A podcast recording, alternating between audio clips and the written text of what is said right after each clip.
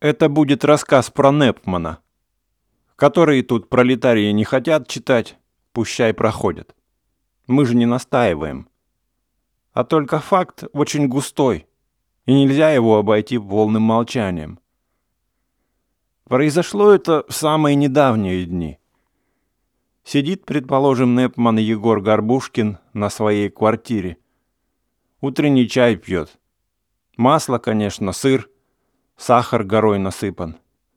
Чай земляничный. Родственники так и жрут эти продукты без устали рядом. Непман Горбушкин тоже, конечно, от родственников не отстает. Вовсю шамает. Под пищу, конечно, идет легкий разговор. Дескать, сейчас пожрем и пойдем ларек открывать. Надо, дескать, торговляшкой-то оправдать, чего сожрали. Вдруг, конечно, происходит звонок на лестнице.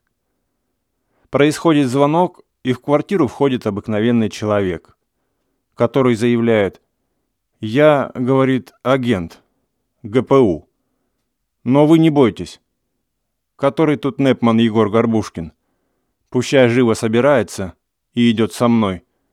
Вот вам мандат и повестка». Отчаянно побледнел тут Непман Горбушкин. Начал читать повестку. Да, действительно велят немедленно явиться по уголовному делу. Встал Непман из-за стола, отчаянно трясется и зубами ударяет. Только бы, говорит, не высшая мера. Высшую меру я, говорит, действительно с трудом переношу, а остальное как-нибудь с Божьей помощью. Горячо попрощался Непман со своими родственниками, всплакнул о превратностях судьбы, взял в узелок немного несъеденных продуктов и папирос три коробки, и потом под общий плач отбыл. Отбыл и, конечно, не является. И уже три часа дня ударяет, нету Непмана.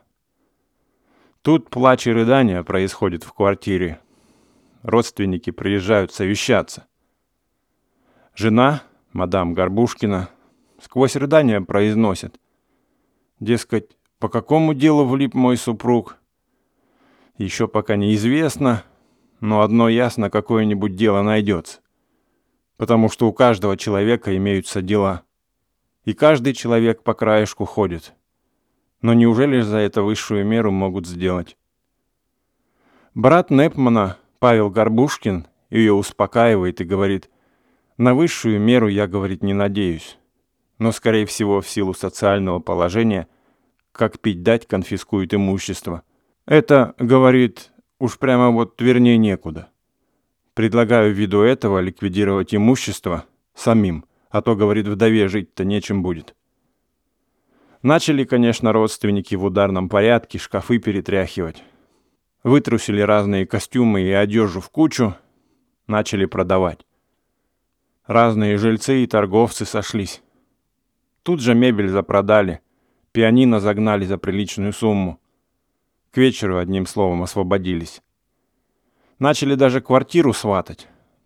Оставила вдова с братом себе только боковую комнату, а остальную площадь сосватали с подходящими въездными. Вдруг в семь часов вечера Непман Горбушкин является взад. Веселенький и слегка под хмельком. «Фу», — говорит, — «пропасть какая». Я, говорит, думал, что высшая мера, а оно ничего похожего.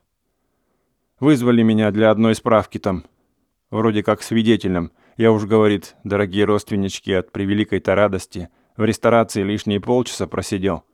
Извиняюсь за тревожное волнение. Тут, конечно, происходит немая сцена в проданной квартире. Однако Нэп Мангарбушкин ничуть даже не огорчился — это говорит прямо даже очень великолепно, что запродались. Все мы по краешку ходим, а оно без имущества много спокойнее и благородней. После небольшого фокстрота родственники осторожно разошлись по домам.